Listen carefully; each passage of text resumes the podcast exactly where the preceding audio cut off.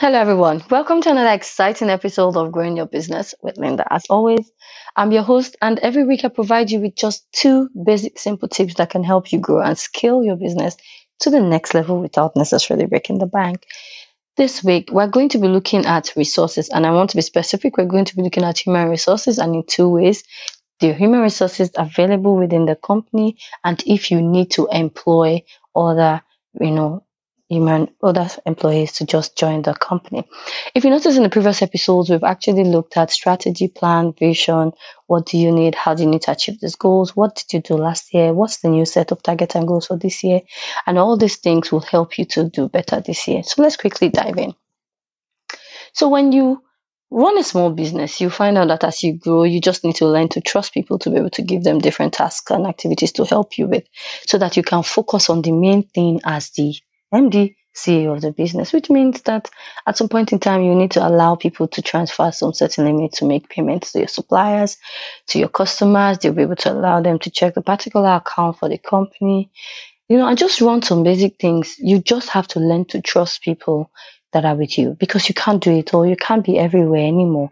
You need to outsource things to people so that you can now start focusing on the vision and the big mission of the company. Where do we want to get to in the next three, four, five years? How do we want to get it? There are so many things you need to focus on while you leave the other things to some employees. So you need to sit down and take like a recap. Okay, so how many employees do we have right now? How many were we when we started? And what's the plan? Do they have the required knowledge, expertise, and, capit- and capacity to be able to help the company move and grow to where we want to be in the next few years. Number one, if they don't have, you need to start mentoring them, training them, and teaching them. Number two, you can send them for specific trainings in the areas that you want them to really grow. So if you want the person in finance to do well, you need to send that person to accounting training. How do you manage the books? How do you check tax? You know, what should we pay, when, and how? if this person gets it right, your business is going to grow. Remember that as you grow bigger, then you need to now start paying tax and you, you need to just find out the requirement, especially depending on where you are a business. Now, what trainings would they need? The admin person, do you need to send a person on admin training? The marketing employees, do you need to send them for marketing trainings to be able to help them sell better, sell more, sell faster?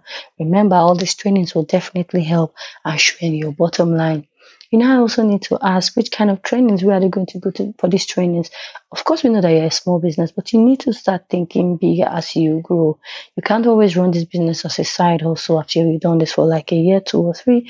You need to move to the next level, else you're remaining stagnant. So learn to be able to assist those people to be able to learn other things, grow, and help your business.